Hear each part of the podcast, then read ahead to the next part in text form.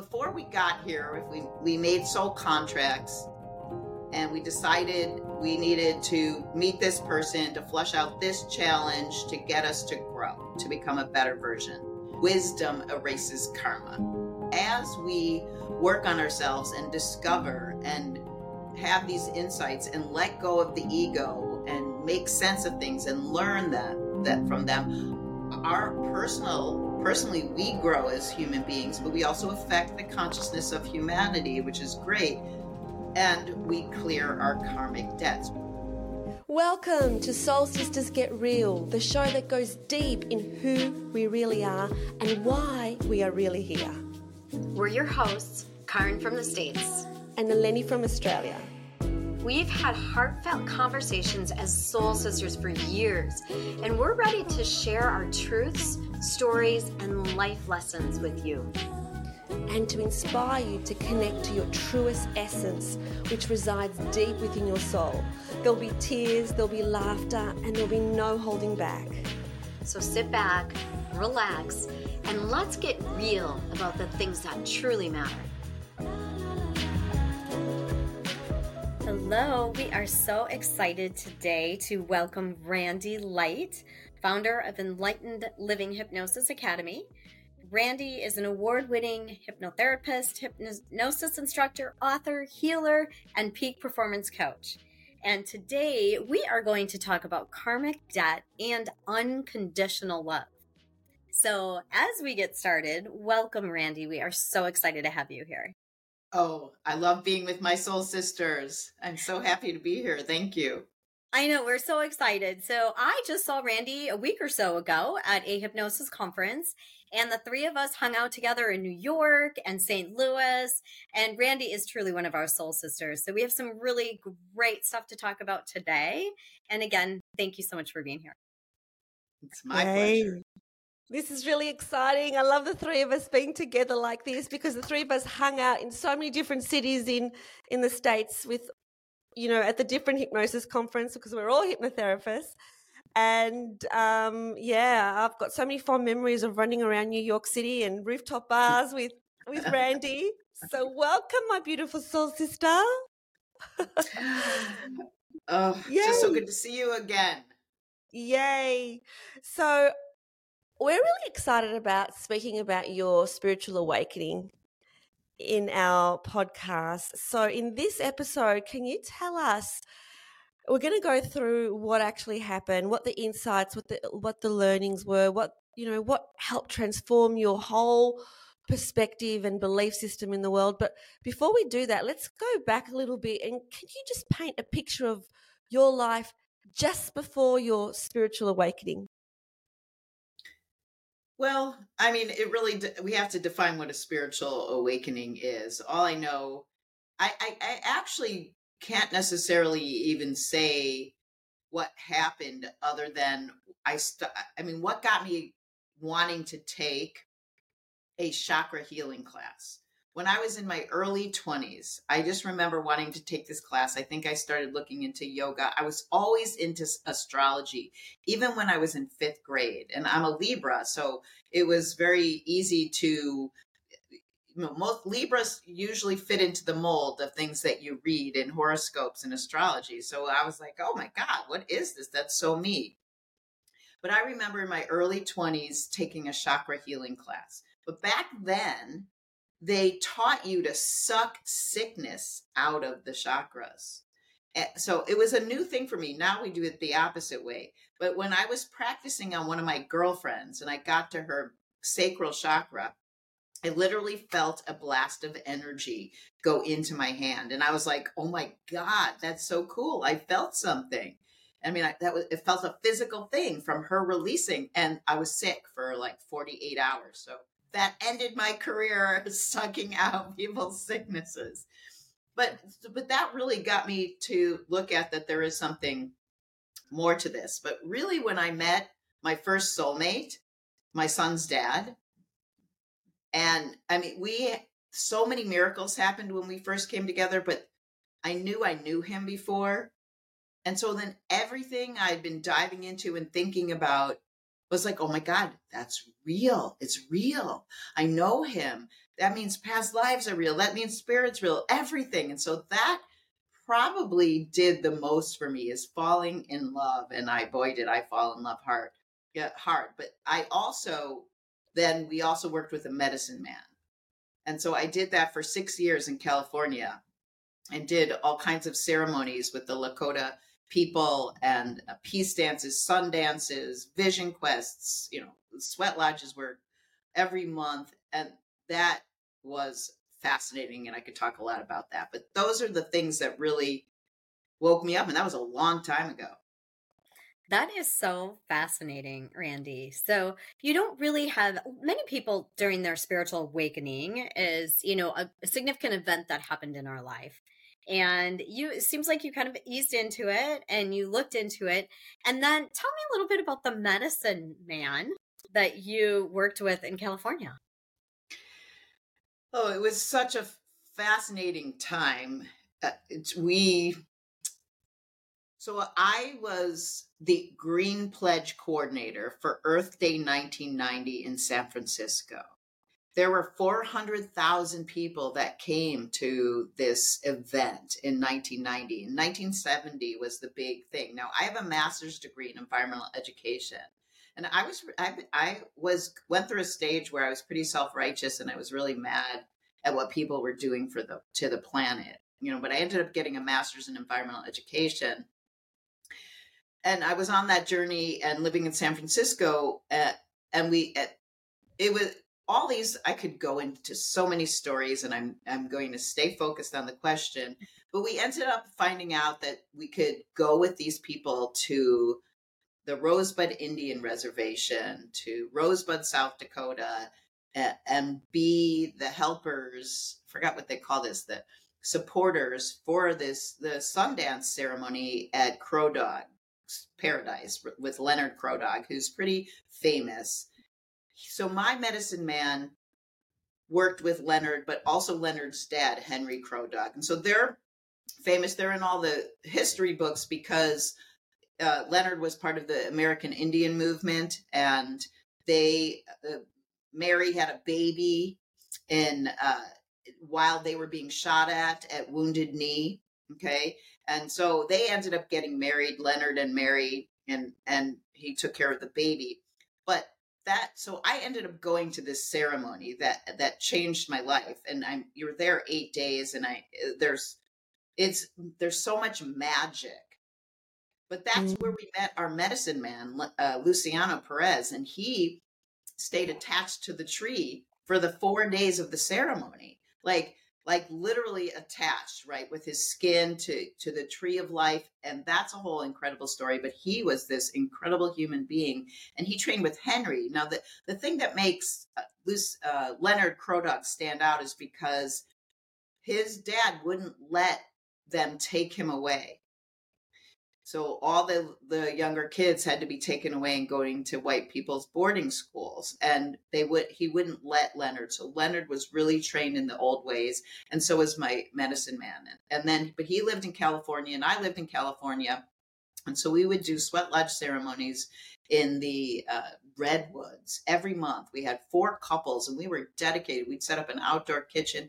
We would do so many spiritual things, and what fascinates me, whether it was at the Sundance, the Peace Dance, or any of these ceremonies, the sweat lodges, is what I discovered now being a hypnotist is that it, in a way, it was a form of hypnosis, right? People mm. were mm-hmm. getting into an altered state of consciousness, doing these ceremonies, and miracles would take place. Miracles after miracle, people getting pregnant, um, people healing from diseases. I mean, it, it was incredible, and the beauty and the love and the connection that all of this um, showed me. You know, mm. now hmm. that I'm a hypnotist, I'm like, oh, that was hypnosis. Yeah, I love that.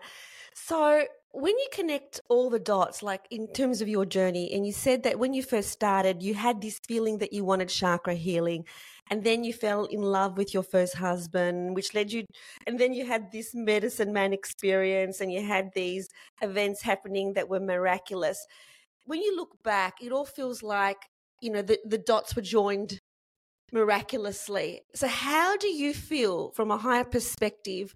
All of that actually came about. What is your belief system about? Well, how did you want to do that chakra healing when other people don't want to do things like that? How did that even come into your mind?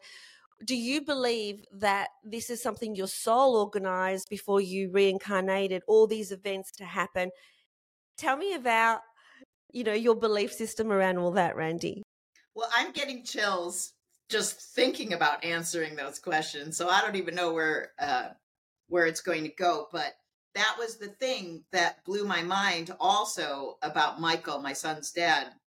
When we met, we we were doing some volunteer work for this woman who was a landscaper and astrologer, and she did our charts. And it we our nodes of the moon were in the same location, which means you have a karmic debt so we we all we had agreed to be together and do something and when we got together i mean we looked exactly alike. We weighed about the same. We both had brown curly hair green eyes. He was short.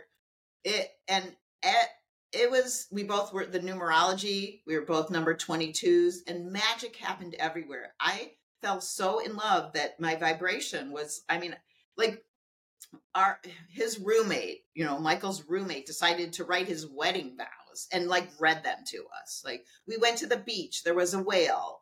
A bluebird came and spent the night in, with us and ate Michael's uh, seeds and offerings for the spirits. So definitely predestined karmic debt. And the thing that I think of now is people have these ideas of soulmates, meaning that it's like, oh, it's going to be all rose colored glasses, you know, everything's beautiful. And it's like, no, it's, you know, a lot of times it can be like a karmic debt, right? That you mm. are working through to heal to become a better you.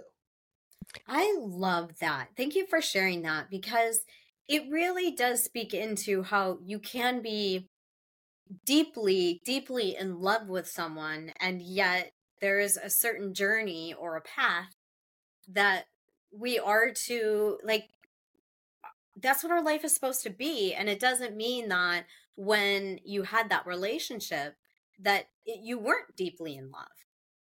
No we were so so in love like it it like i'm even scared to because i'm looking for soulmate thumb, number three right now right? Mm. Because I had another one, but I don't want to say I want to fall in love again because I fail. Like I didn't know who I was. I like I lost myself, right? Mm. Yeah, but I it, love it. But here's the thing I do one of my big takeaways. All this magic happened. We were in love and I truly felt like love could save the planet. Okay, I was already thinking I was here to save the planet. Like I really, you know, that's how that youth energy is. So I can save the planet, right? I mean, yeah, I'll do, you know, I can do whatever it takes. I'll save Mother Earth, you know.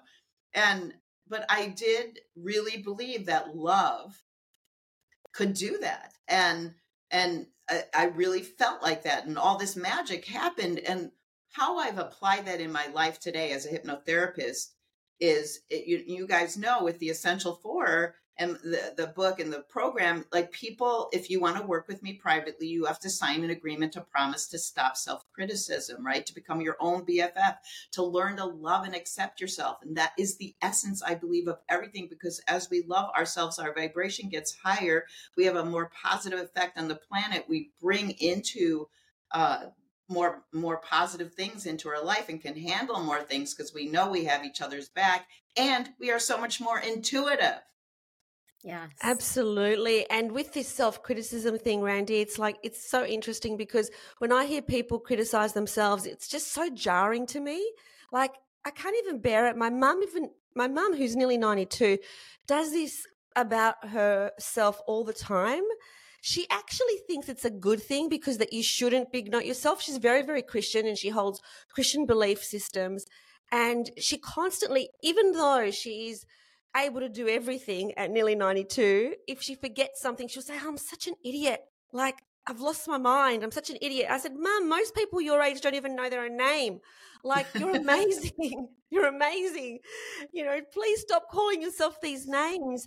And yeah, in terms of what you said about people making an agreement with themselves that they won't criticize, like, I can't even imagine criticizing myself. And when I hear other people doing it to themselves, it just stands out. And yet, this is the way that they're used to living and the way they're used to going through life. So yeah, it's absolutely so important.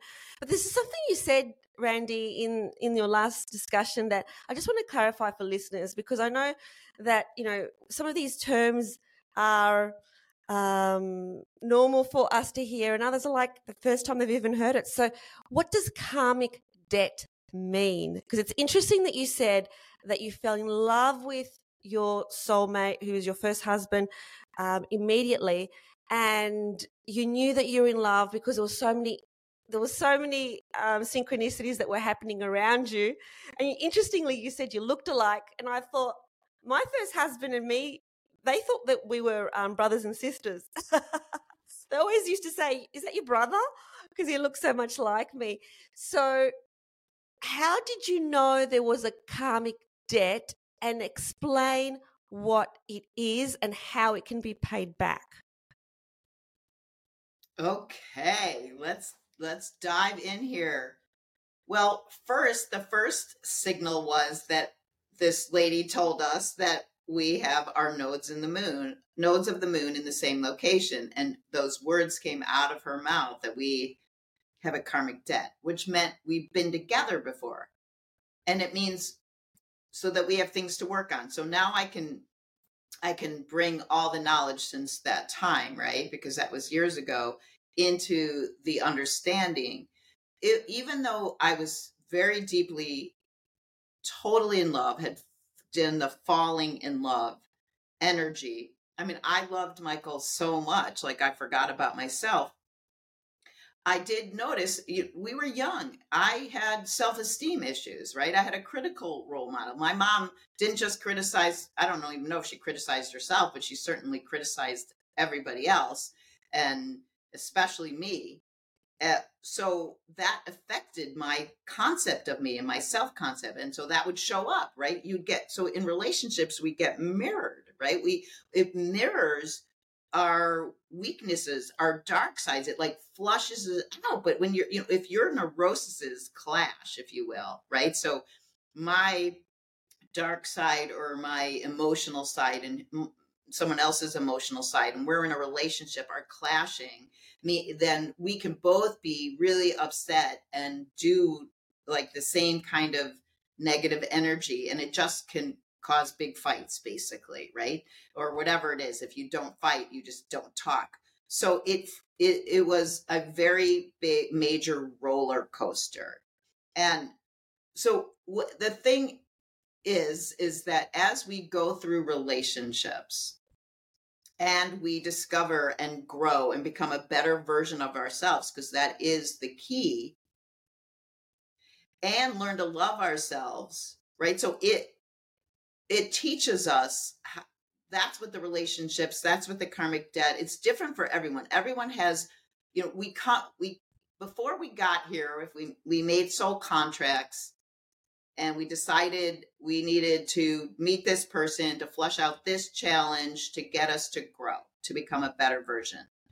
Now i truly believe that a uh, wisdom erases karma and like Dick Sutphin was big into saying that. So as we work on ourselves and discover and have these insights and let go of the ego and make sense of things and learn that that from them our personal personally we grow as human beings but we also affect the consciousness of humanity which is great. And we clear our karmic debts. We learn the lessons that we decided we would learn before we got here. Not necessarily with grace and ease right? Mm-hmm. Right. but we learn them. And that is what I prefer to learn my lessons now with grace and ease. Right. What what you just said though is fascinating. So I've got to say something about that. You just said we can repay our karmic debt with wisdom. So you're basically saying that just with knowing better, we've repaid it. You don't actually have the belief that we actually have to do something in order to repay the karmic debt. You just believe that just by oh recognizing that you were acting out of ego, recognizing that the higher perspective is completely different. That way we can repay the karmic debt. You don't have to actually take action and physically do something to correct karmic debt. Is that what you're saying, Randi? So if so let's just I'm going to answer that but I'm going to come back to it. Let's pretend that isn't true for a moment and we go through this experience, right, to pay back our karmic debt. What's the outcome of that right? We learn something.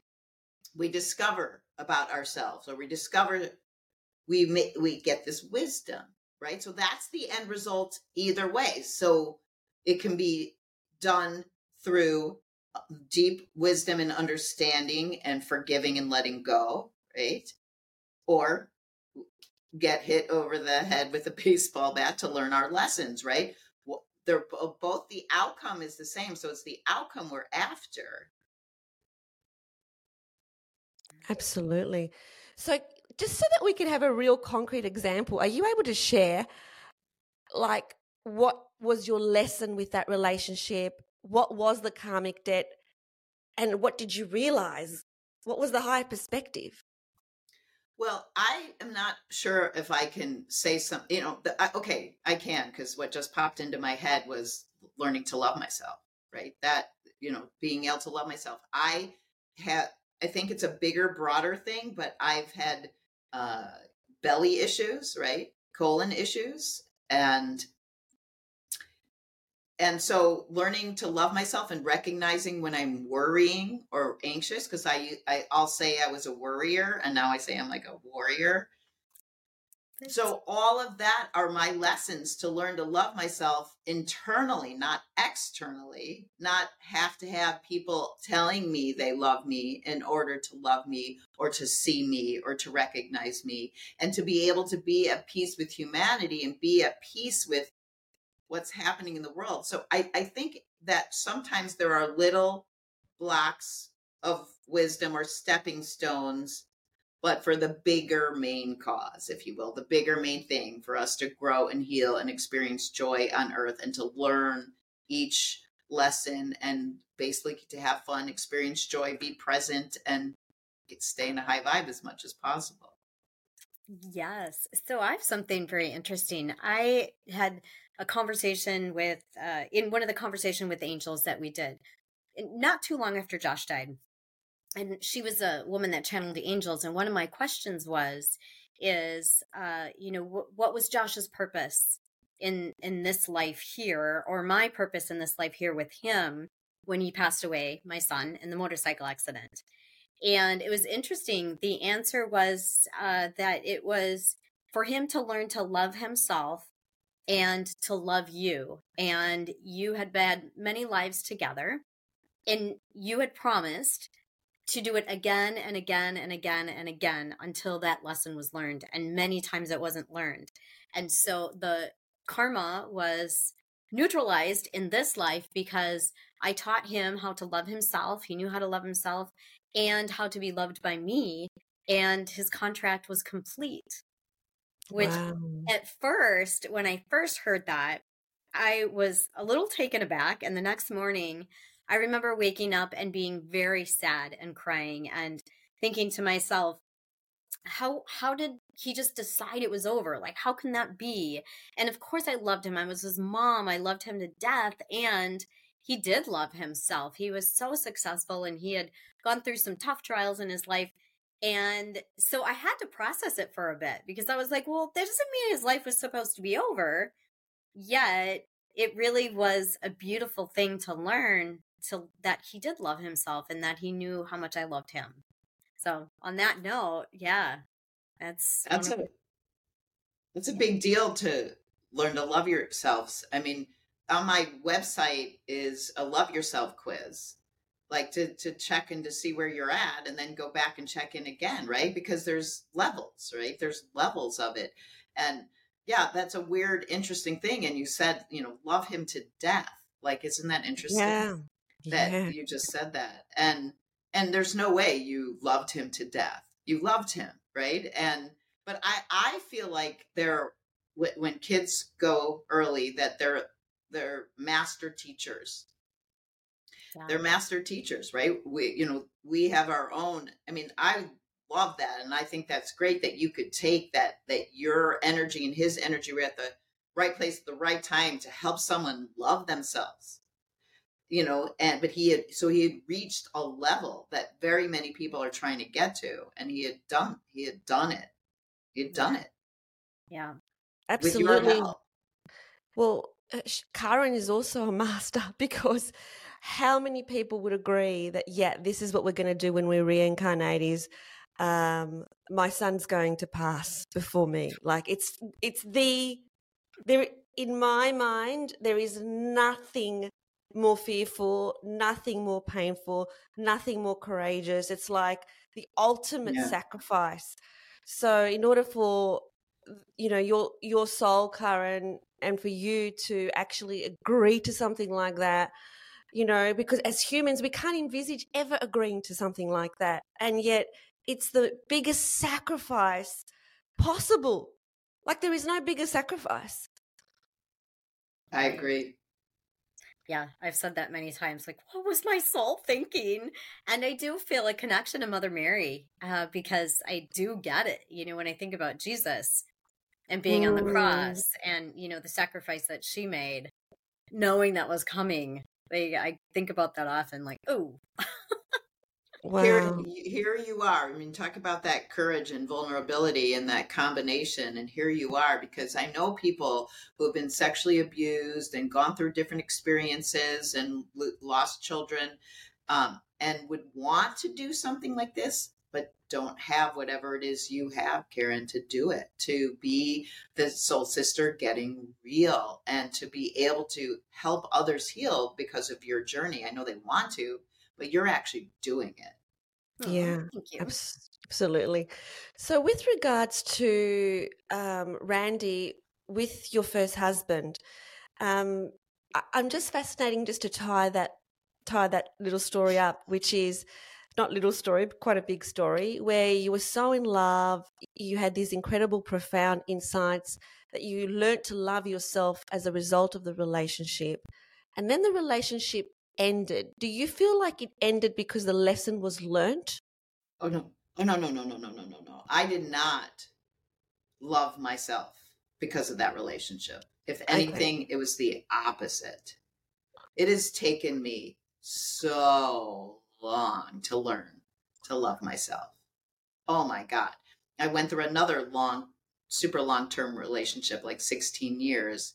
And and that one helped me. But literally, I swear to God, you guys, um, I have one friend who has been in my life for a few years. She actually lost her husband a couple years ago.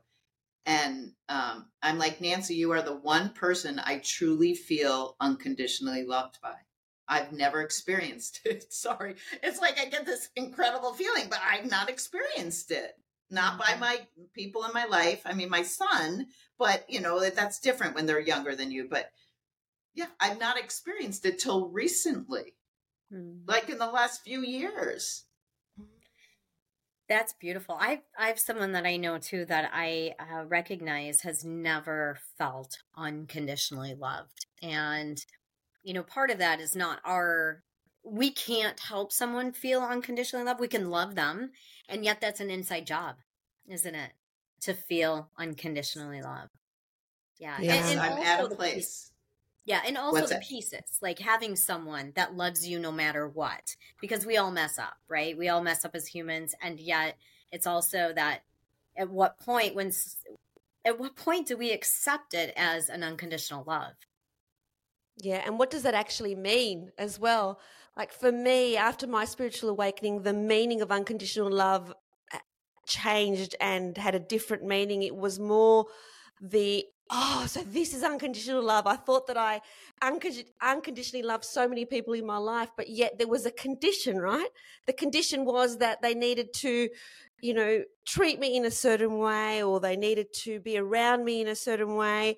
So that's a condition, that's conditional love. So even when we think that we unconditionally love someone, we don't necessarily, even our own children, we have expectations of them. And so now I realize that what it means for me, I don't know what it means for you, Randi, and I want to hear what it means for you.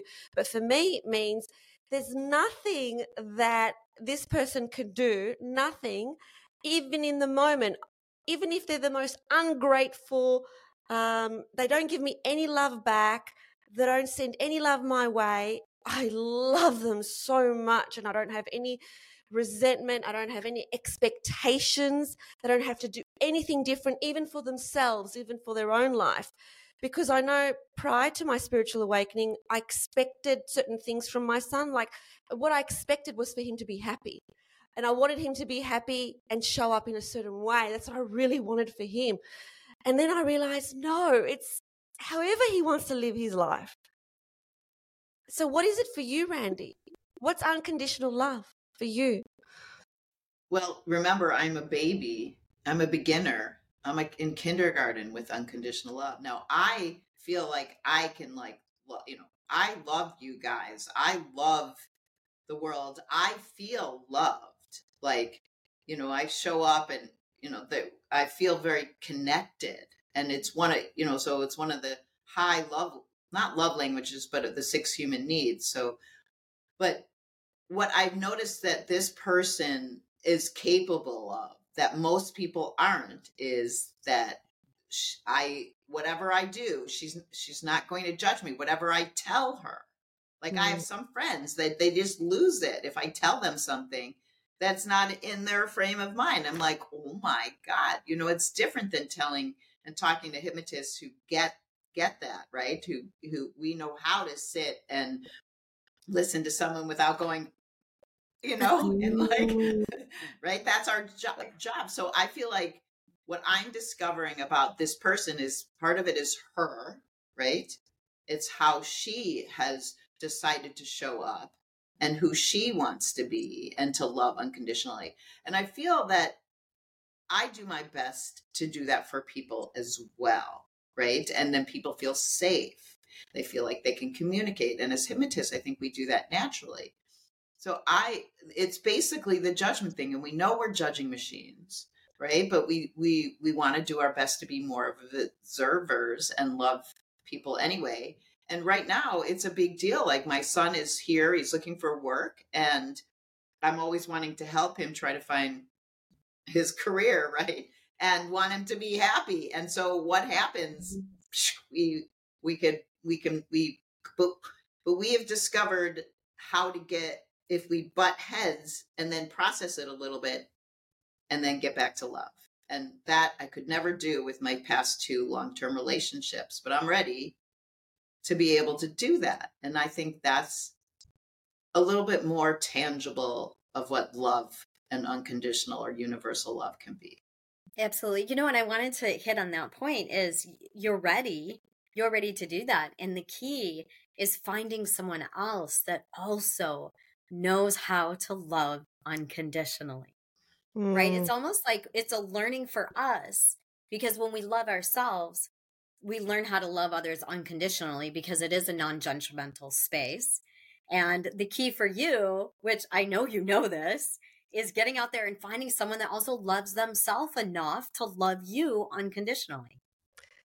Yes, yes. but I, I, don't think she needs to look for that person. I think that person already exists you know, I know it's just terminology, but Randi, I don't believe that you need to find anybody.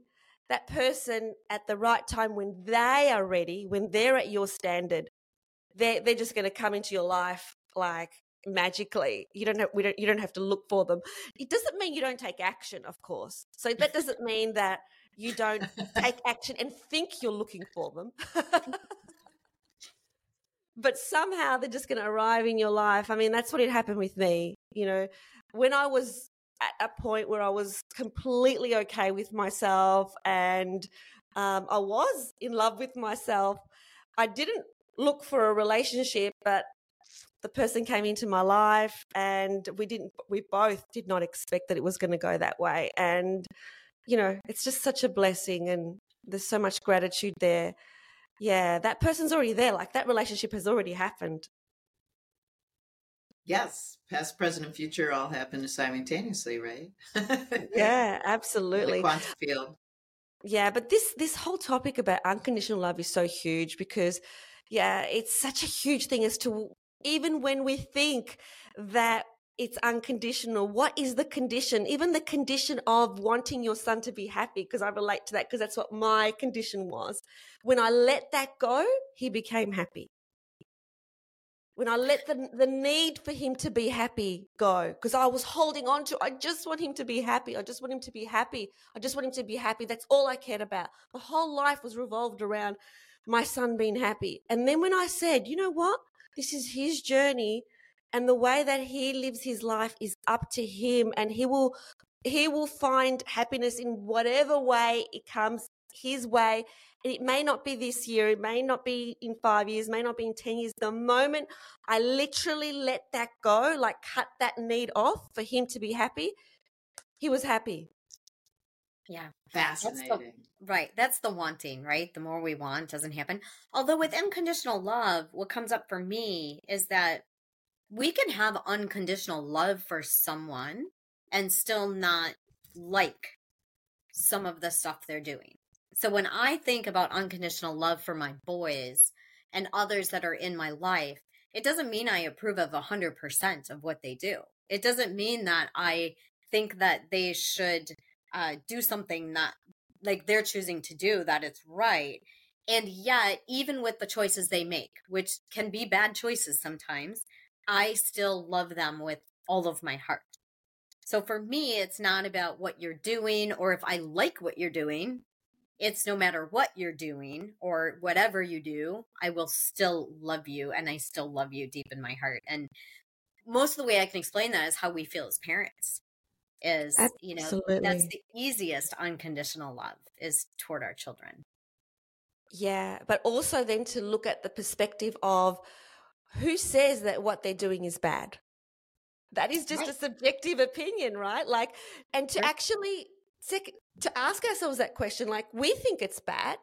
Like I used to think it was bad that my son would game for so many hours a day, but that's where he was at that point in time in his life. I used to think it would be good for him to get out into nature and to connect with people and the earth and so on. But that's what he needed at that point in time. So who says that was bad? Like it's our own programming that says this is bad, this is good, but it's all part of the journey, right? Yeah, absolutely. Absolutely. It doesn't mean it's right or wrong or good or bad. It's I don't think it's okay, but I still love you. So, yeah, you're okay. Right. So that's the that there's the examples of the karmic debt, right? So it's not just with a, a, a an intimate partner, but our children, right? So mm-hmm. so you know, it's a similar thing with my son and I. So so I, him in my life and your son in your life going through being gamer and we we are you know we work with help people overcome anxiety and depression right we do this all the time and we know how to help people but they have to want to be helped but so there's this karmic debt we're working on for us to grow and mm. you it sounded like Eleni you figured it out. You figured out how to let it go. You you know it took a while but you did it. And it's and hard. It was hard. hard.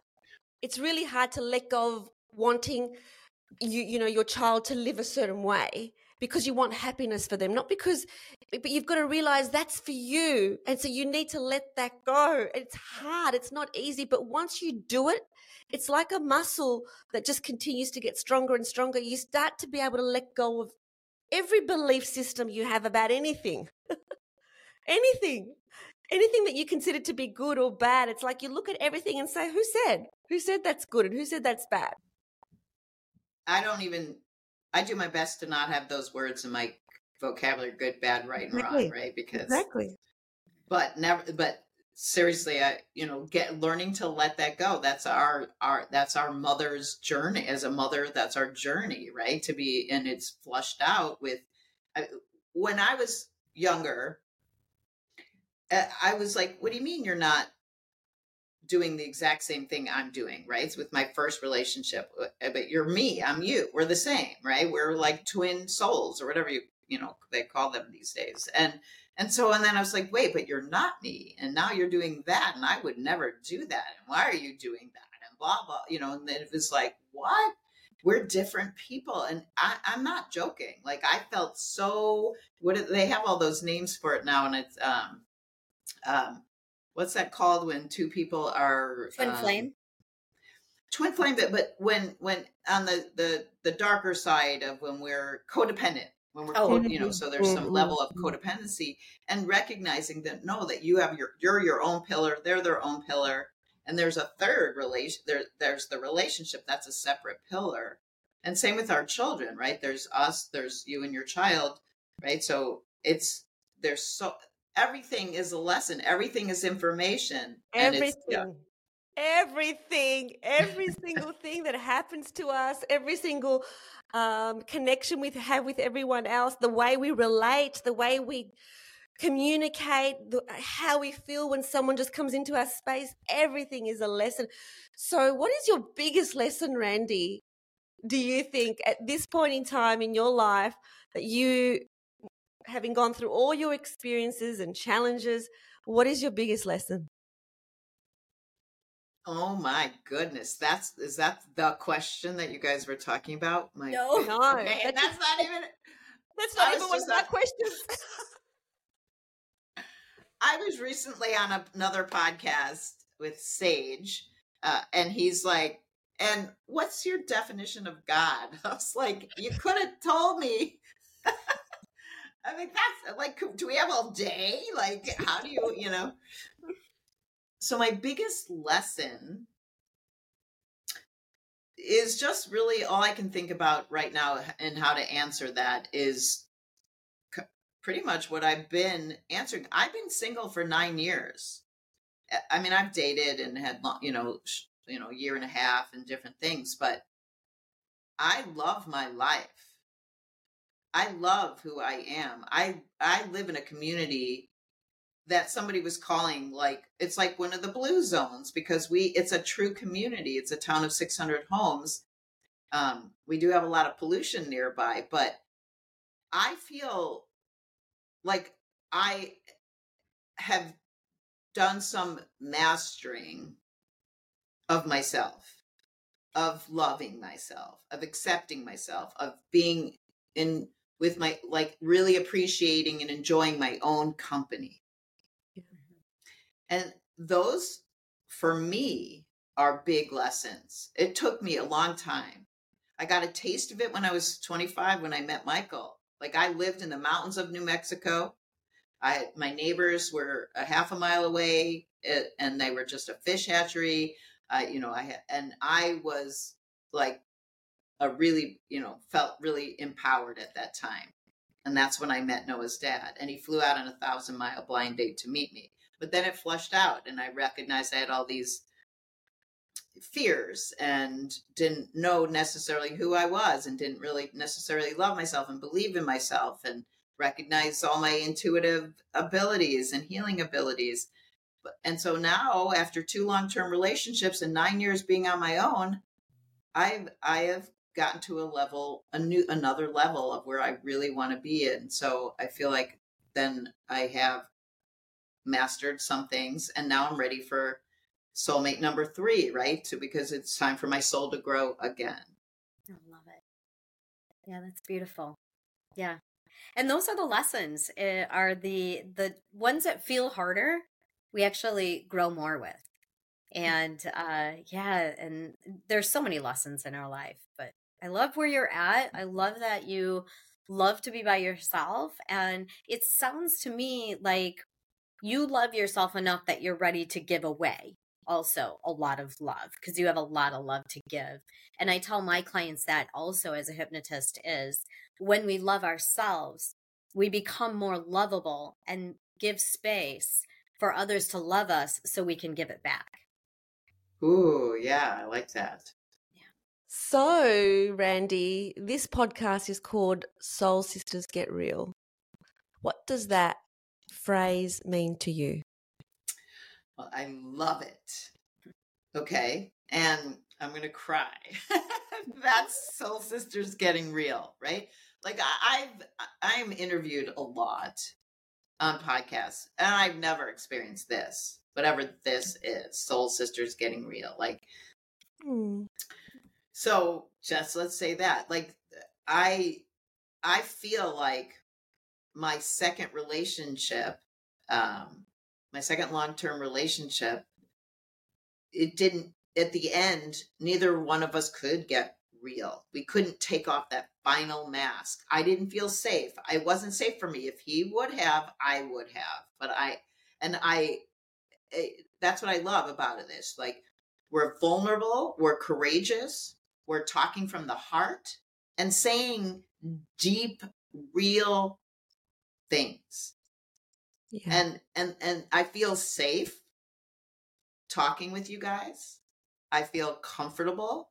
I don't have to put on a mask or like I'm presenting right now. I'm being I'm I'm in a a bubble with you guys because this is the podcast Soul Sisters Get Real. We get real.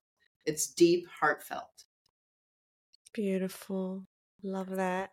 I've got goosebumps all over my body as you were speaking. It was like, oh, thank you so much, my beautiful sister. I love you so much. Oh, it's so good to finally see you again. I mean, I Caryn and I have been seeing each other. That's why I'm, I'm, loving up on uh, Eleni. But and I love being with Caryn. We've been we walked it a bunch at the conference and processed together, and it's just so good to be with you guys. And I love what you're doing and keep doing this. And I hope it just reaches thousands and thousands and thousands of people because people need to get real. Yay. Thank, Thank you. you. Thanks for joining us. What a great conversation. Loved it. Thanks for tuning in. We hope you loved it. And if you did, subscribe to the podcast. We would so love it if you write us a review and share it with your friends. And remember, always connect to your truest essence. And choose love. We'll see you next time.